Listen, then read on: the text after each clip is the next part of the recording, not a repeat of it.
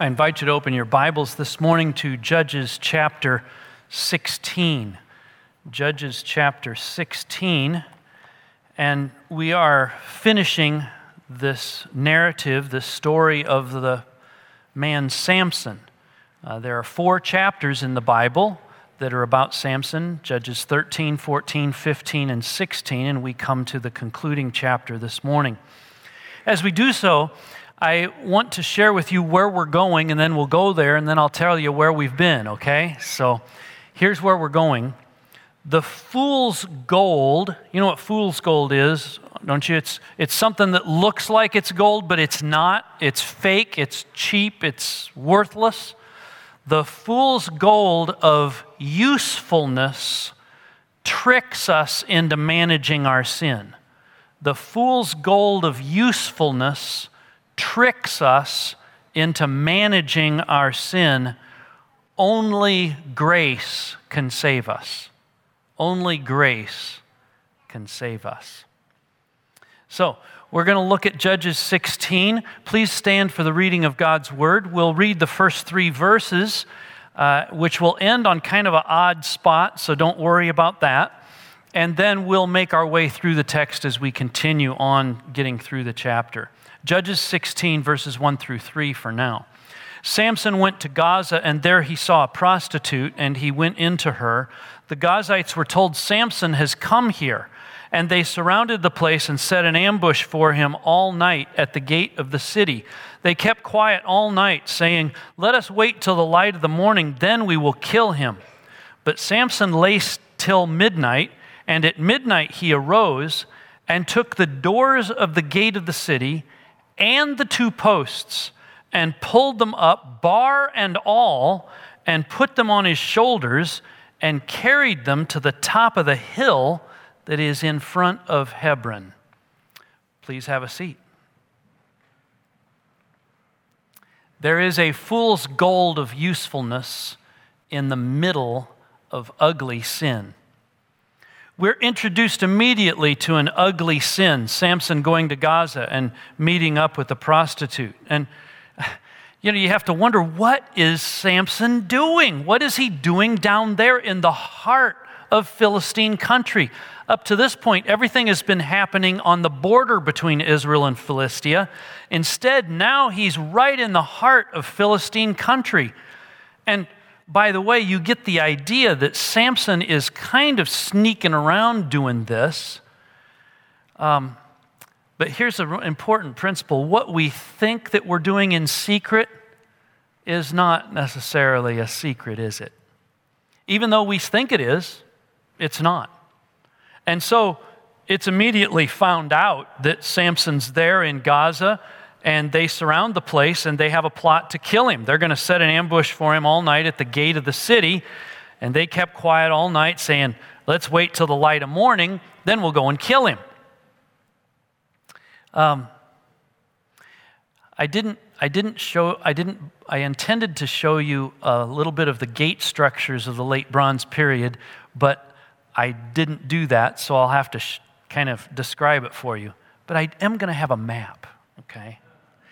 The gate structure is that there are these chambers. They're great big things. It's where people sit at the gate. And you would walk through the gate, through the chamber, uh, past these chambers. And so, what, what's being described is these guys hiding in the chambers so that when in the morning Samson would go through the gate, they would be able to get him. Okay, that's the, that's the idea here. Um, but Samson gets up at midnight and he takes a hold of the entire gate part on his way out. He lifts it up gates, post, and bar, puts it on his back, and he carries it 40 miles and up 3,000 feet of elevation. Here is your map.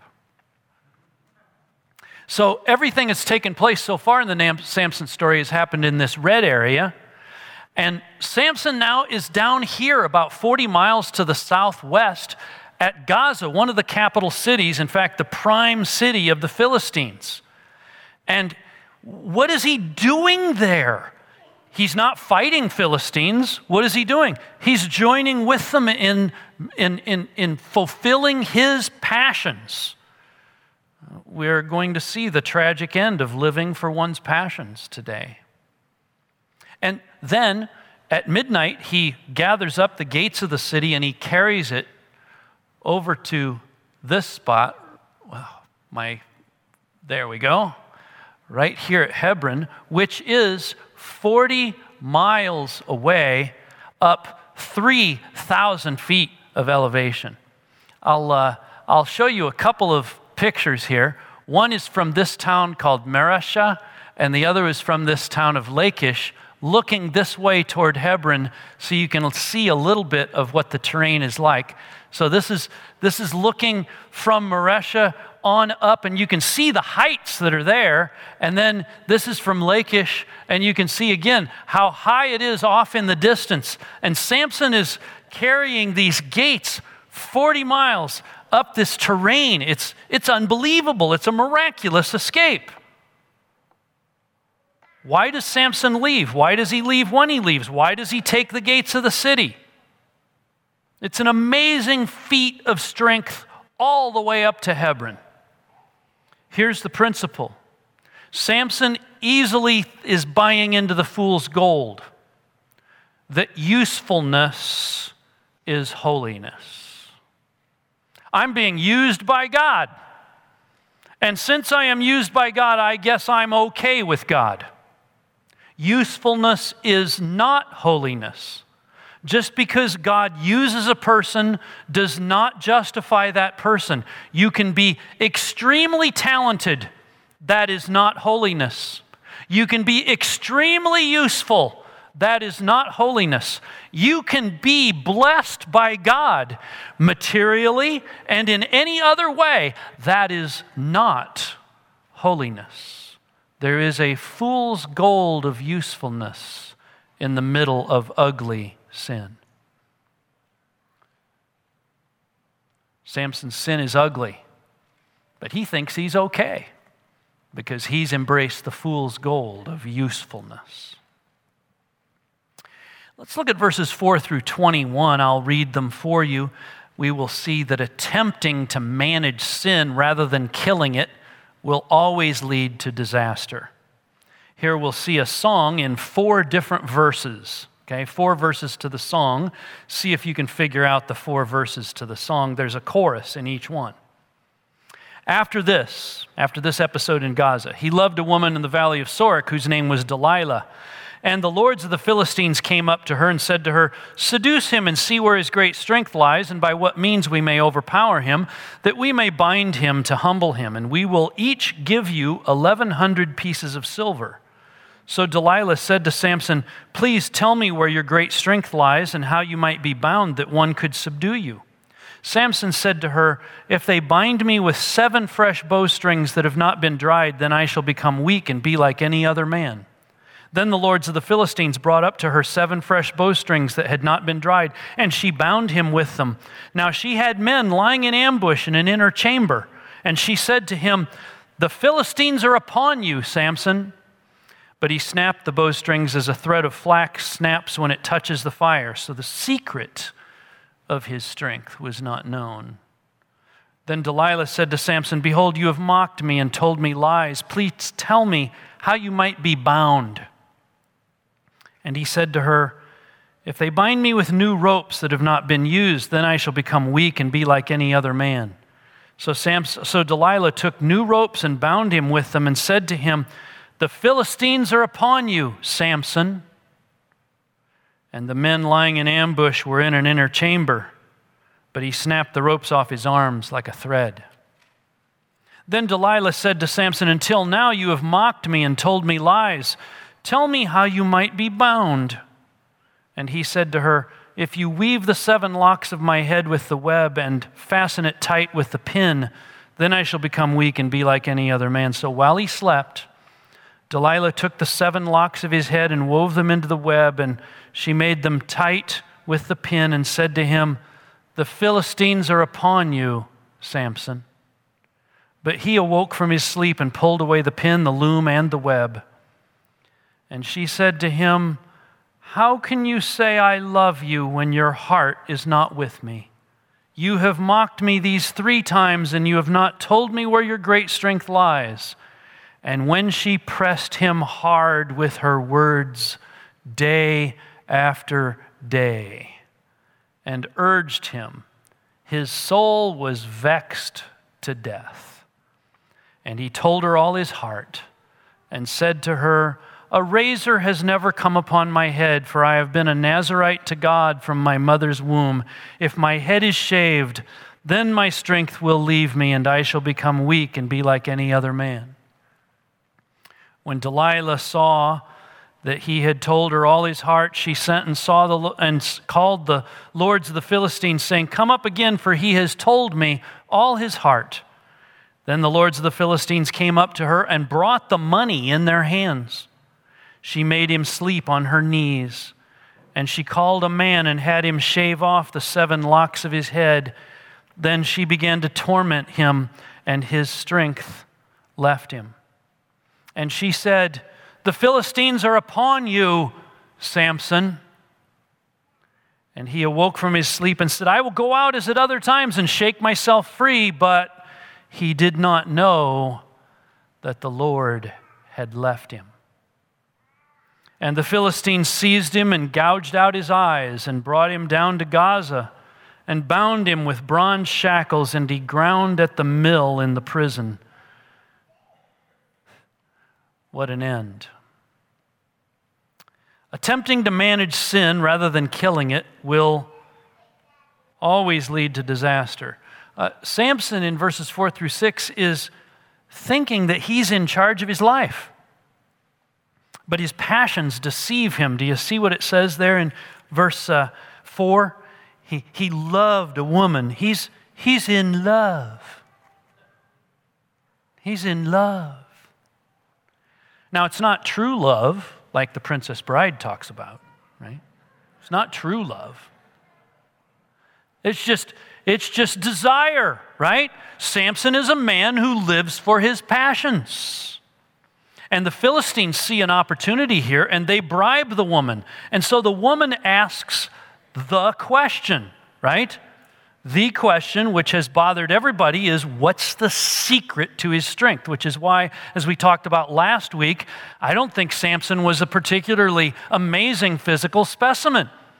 Here he does these amazing feats like carrying the gates of the city of Gaza 40 miles up 3,000 feet, and everybody's like, I wonder what the secret is. If he were a massive man, people go, I understand this. But they don't know. What is it that is in this guy? What is the secret to his strength?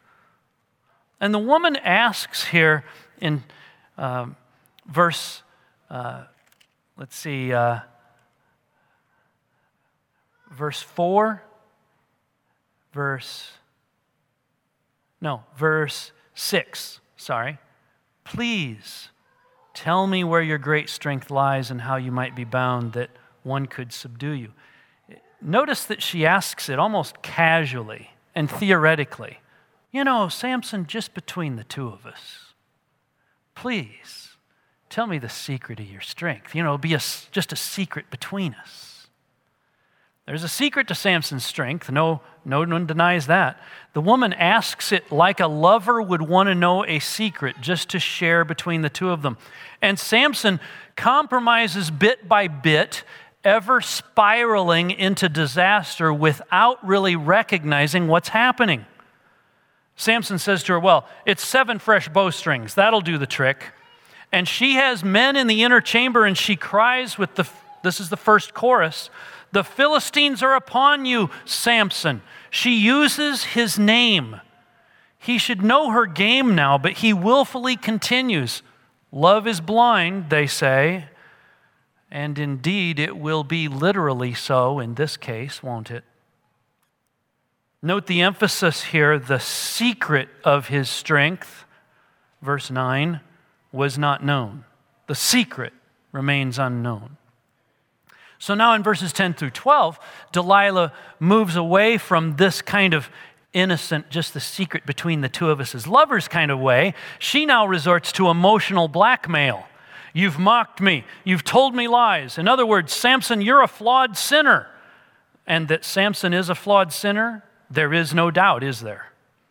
Even in Samson's own mind, he knows that he is a flawed sinner. And Delilah is playing on Samson's conscience here in more ways than one.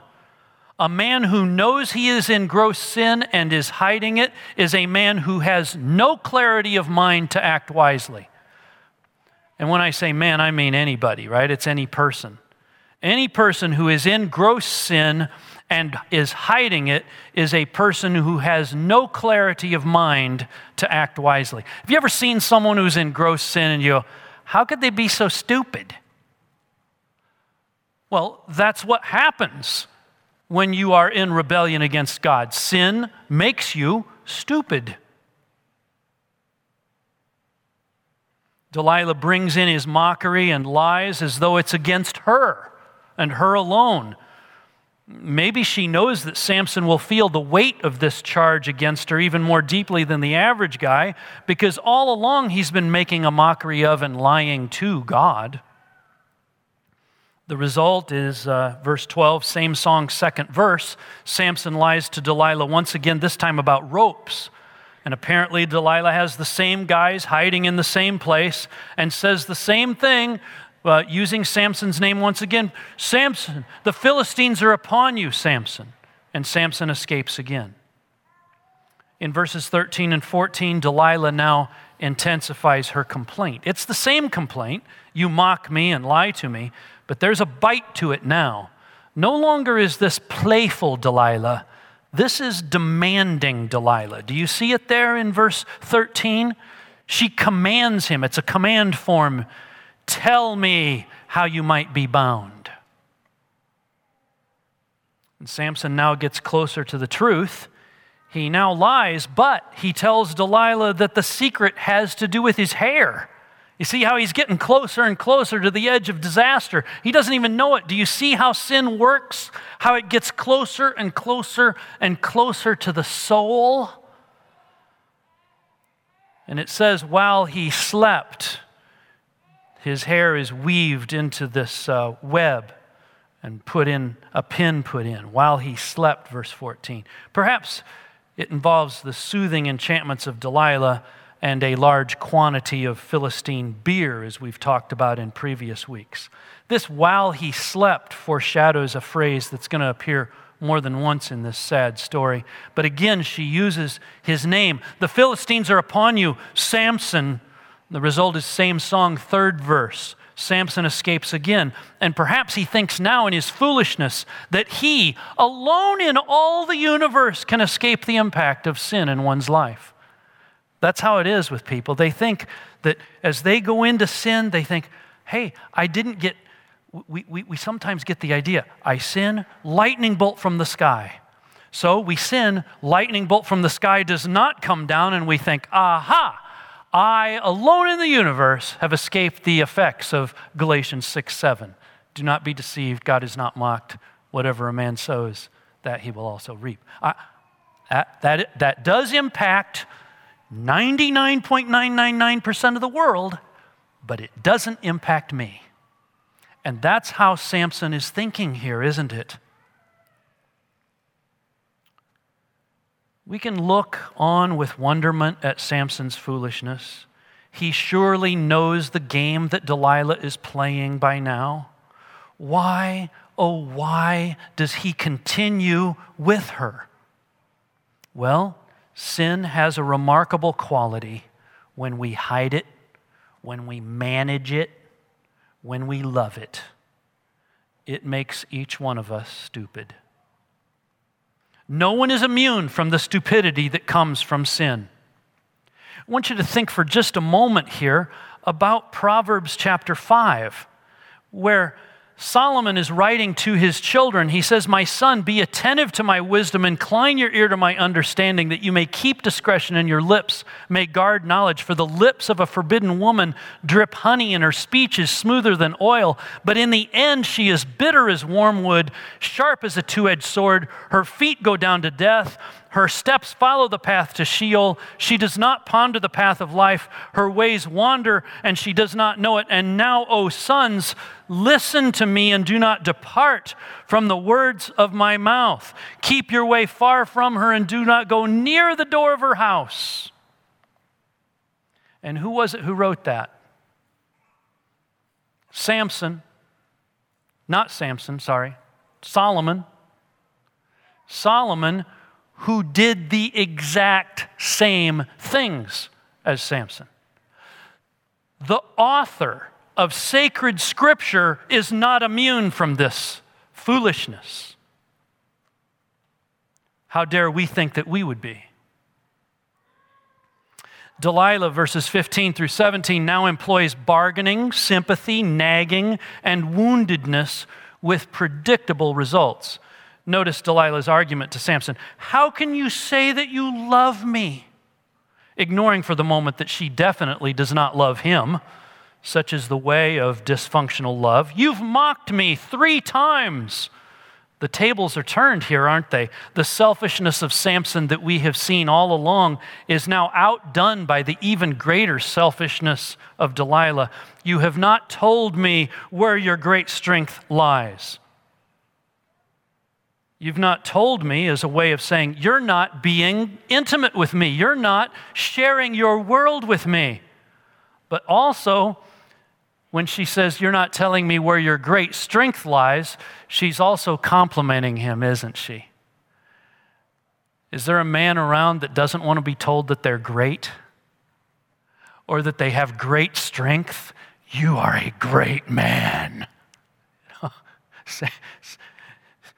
Delilah is playing both of those against him. And notice in verse 16, Delilah does not give up. She pressed him hard with her words day after day and urged him, and his soul was vexed to death. Uh, not giving up cannot be underestimated as a means to success. Not giving up cannot be underestimated as a means to success. And here I'm going to have a little bit of a bunny trail, okay? So if you're not interested in the bunny trail, go to sleep and I'll tell you when to wake up, okay? But I just want to talk about this idea of not giving up. I receive the email daily notifications of the New York Times. Uh, this week, on one morning, I got the email from the New York Times, and the beginning of the email said, and they always start this Good morning. But the second line was America's longest war is over. What people tend to forget is war is never over until the losing side says it is over. This is a lesson that goes back to the Second Punic War. Uh, where Rome had been utterly defeated by Carthage in the aftermath of the Battle of Cannae. But Rome did not surrender like all previous armies had done. And because they refused to surrender, the war was not over. And that's why we live in Western civilization rather than a Carthaginian style of civilization, even today here. That changed everything. They did not give up.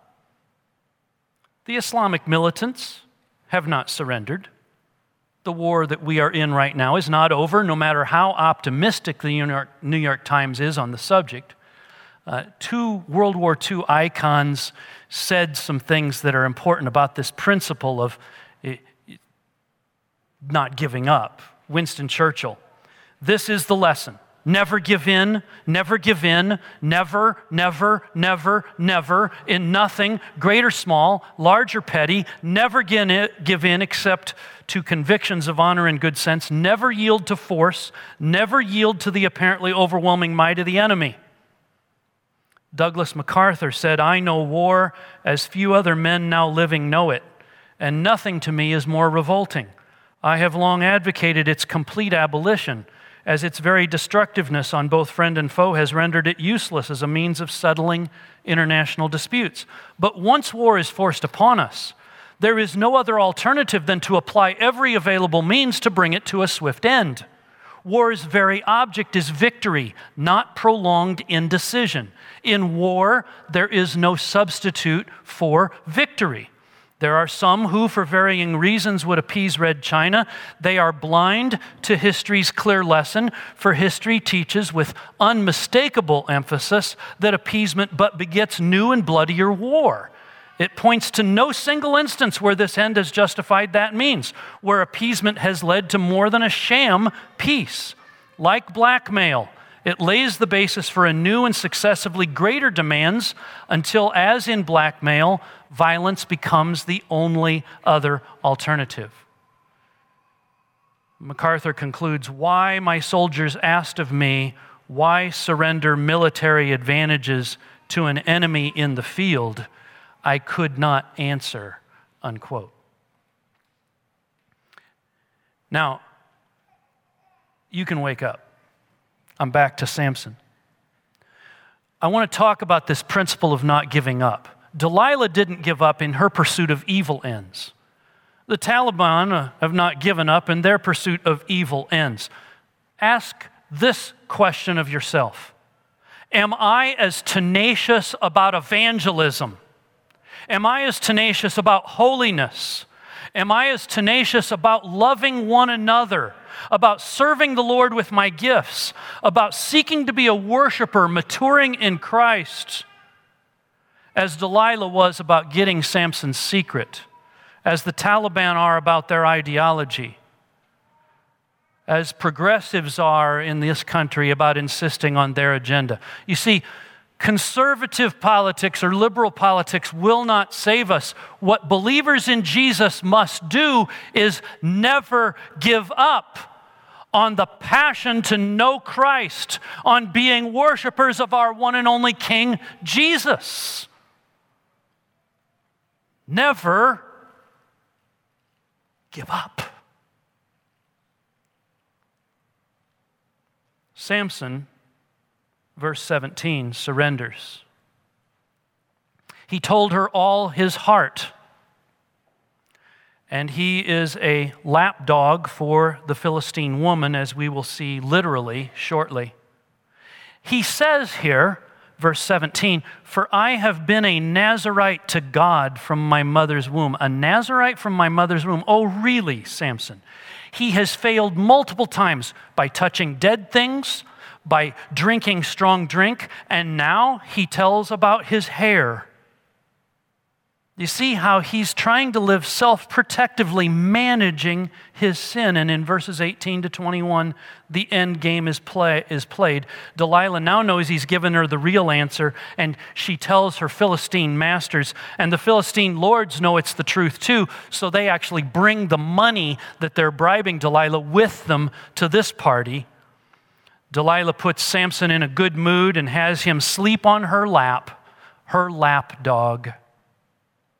Likely she uses good old Philistine beer to have him pass out or at least get mind numbingly sleepy.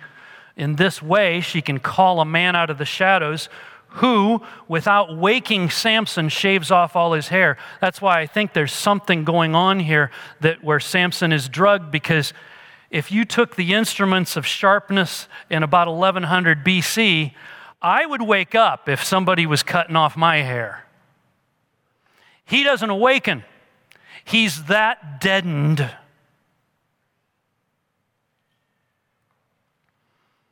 And now the torment begins from Delilah. Now Samson knows what this woman really thinks of her, of him. You know, women can hide very skillfully what they truly think of men. Samson, of course, is blind, and men are often stupid enough to craft an imagined affection where there is none. That can happen whether the woman is purposeful or not about this. Samson's strength leaves him, and so one last time, a fourth time, we hear this chorus The Philistines are upon you. And she uses his name, Samson. Despite telling Delilah the truth about his strength leaving if his hair is cut, Samson wakes up thinking he's going to win out just as before. One of the most painful sentences in all of Scripture now appears but he did not know that the Lord had left him. The Lord with you is the single most powerful influence in the universe. The Lord left you is the single most weakening influence. And it is not because Samson broke the rules here, because Samson for a long time had been breaking the rules. There's no magic in the rules, it's because God decided it was time. And you can traipse along managing your sin all your life long, thinking, I'm escaping. I'm escaping. I alone in all the universe escape the consequences. But the Lord will decide when it is time. And it was time for Samson to be found out. And in one of the great ironies of the Bible, the man who lived his whole life by taking for himself whatever he saw, whatever looked good in his own eyes. Remember all the way through this text. Samson saw a woman. Samson said, She looks good in my eyes. All those kinds of things, all through this. One of the greatest ironies of the Bible is the guy who lived by his passions, by what he could see, now gets those eyes gouged out by the Philistines. And he grinds at the mill like a common animal. This is not a description of his strength, it is a description of his collapse. He's nothing but a farm animal to the Philistines.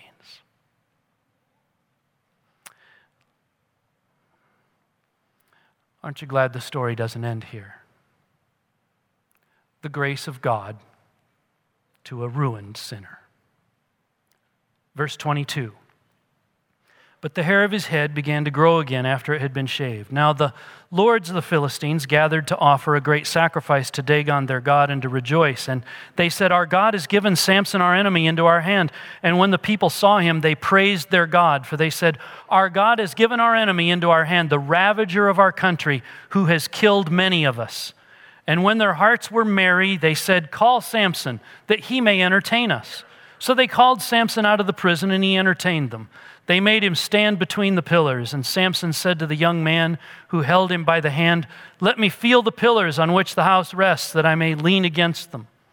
Now the house was full of men and women. All the lords of the Philistines were there, and on the roof there were about 3,000 men and women who looked on while Samson entertained. Then Samson called to the Lord and said, Oh, Lord God, please remember me.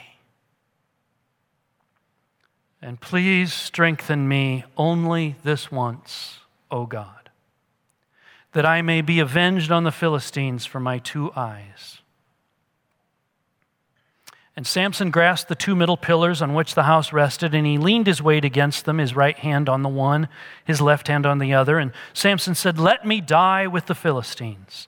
Then he bowed with all his strength, and the house fell upon the lords and upon all the people who were in it. So the dead whom he killed at his death were more than those whom he had killed during his life. Then his brothers and all his family came down and took him and brought him up and buried him between Zorah and Eshtaol in the tomb of Manoah, his father. He had judged Israel 20 years. Verse 22 has a word of hope, doesn't it? Samson's hair begins to grow. This is a metaphor that God is not done with Samson. There's hope, even when completely defeated. I love what Tim Keller says about this. Samson's hair growing back is not meant to make us think, ah, now he has his hair. He'll be strong again because his strength relies on his hair. No, that's not it. But rather, ah, the Philistines think his strength is gone because his vow has been broken, but they don't understand that God's work and power are not constrained by or contingent upon his servant's obedience. God's up to something gracious here. So, in verses 23 to 27, we have a party at the Philistine temple. One of the things that happens in the Middle East is that the temples to your gods are also the museums of your victories. This is true of Israel, too. They had Goliath's sword in the holy place, you know. But the, the, they have a museum piece, and their museum piece is this living guy, Samson. They have a celebration at their temple. Trot him out. They trot, they trot him out as a, as a testimony to the, their god Dagon's victory. And it noticed that they bring the Philistine beer too, uh, verse 25, when their hearts were merry. Call Samson that he may entertain us. Samson's entertainment probably didn't have anything to do with Samson doing some song and dance. He probably just stood there while they made fun of him. Right? That's what entertaining was, just mocking him, going, na na na na, na na na na. Right? That's what they're doing. Mocking him. That's entertainment to them. Notice here the prayer in verse 28 of a repentant sinner. He knows who God is. He uses terms for God as a covenant God, as the Lord as an almighty one. And he says, Oh Lord God, please no longer is he this self sufficient guy who lives by his passions. Now he knows who he is in light of a holy God. He's nothing. Please remember me. 2,000 years later, there will be another man who will say those words, who is hanging on a cross next to our Lord Jesus. Remember me. And strengthen me. He acknowledges that vengeance is the Lord's. O oh God, you do this, that I may be avenged on the Philistines for my two eyes. You know, in Hebrews chapter 11, Samson is called as one of the great heroes of the faith. Well, what more shall I say, the author says, for time would fail to tell me of Gideon, Barak, Samson, Jephthah, David, Samuel, and the prophets who through faith conquered kingdoms, enforced justice, etc., etc. And if you look at those things that those heroes did, you go through and you tick them off and you go, no, no, no, no, of Samson. Who through faith conquered kingdoms? Samson do that? No. Enforced justice? No. Obtained promises? No. Stop the mouths of lions? No. Quench the power of fire? No. Escape the edge of the sword? No. But here's one we're made strong out of weakness. That's Samson, this man who was known as, whoa, the strong man is now utterly weak and by the grace of God is made strong out of his weakness. What grace! And so Samson dies in verse 30 really is a suicide bomber. The Philistine papers the next day said Israelite terrorist kills 3,000 at the temple in Gaza, right? I mean, a terrorist is defined by who what side you're on. Remember, Samson never led an army, he dies alone. This was his prayer, and God, in his grace, answers it, though it still leaves us with a bad taste in our mouths, does it not? In the process, more Philistines die in this event than in all his other exploits combined. And in verse 31, a broken family does a very hard thing. They go down to the capital city of the Philistines. They lift up hundreds of pounds of limestone from this broken temple, and they take Samson's shattered body and they take it home and they bury him in his daddy's tomb. What do we make of this? Well, we find grace in the loss of what we have held dear in order to gain the one who is truly worthy. Have you ever noticed that in your life? If you were to poll the people who are believers here in this room, what were your moments of greatest spiritual growth? It wouldn't be, well, I was seeing success upon success in my life, and now I knew God. No, the way it happens is my life was a disaster. I came to a place of utter brokenness, and that's where God broke through and got his attention on my life. John Flavel, the Puritan minister, said this way Outward gains are ordinarily attended with inward losses. That is, you see outward success, you start being deprived a little bit in your soul. You, you lose your affection for God. While conversely, inward gains, growth in humility, self control, and wisdom, are ordinarily attached to outward losses that we experience, whether it's finances, careers, relationships failing, what have you. We find grace in the loss of what we have held dear in order to gain the one who is truly worthy. Second thing we should come away with is selfishness disguises itself as love, doesn't it? Samson lived all his life for himself and it disguised itself as what he thought was love and it wasn't. Be careful of that in your life. Because until you know the love of God, you will never know true love. Now, I don't mean to say that people who are not believers in Jesus cannot experience some kind of legitimate kinds of love for one another. What I am saying is that until you know genuinely the love of God, you will never know what true love is. So come to know Jesus. Becoming weak in order to become strong, that's the story of Samson and the grace in his life.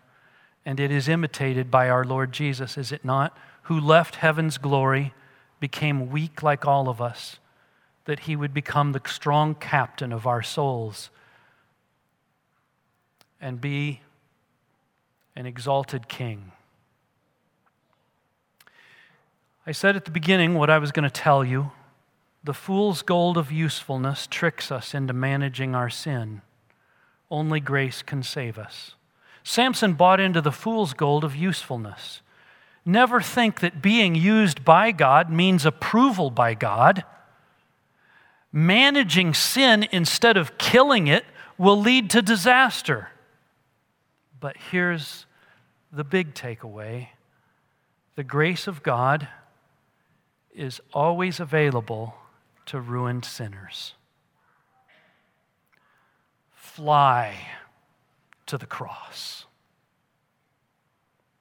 Lord Jesus, thank you that you lived a perfect life because all we are here are broken, ruined sinners.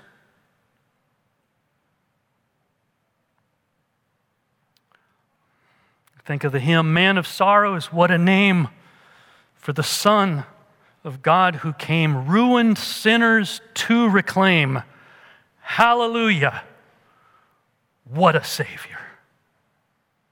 We worship you, Lord Christ. And we confess our management of our sin. We call upon you in repentance. Forgive us. Awaken us to the realities of these truths before it's too late, before disaster falls upon us. There's someone here who's playing with sin. Awaken them, God. To kill it and to run, fly to the cross of Jesus. In his name we pray. Amen.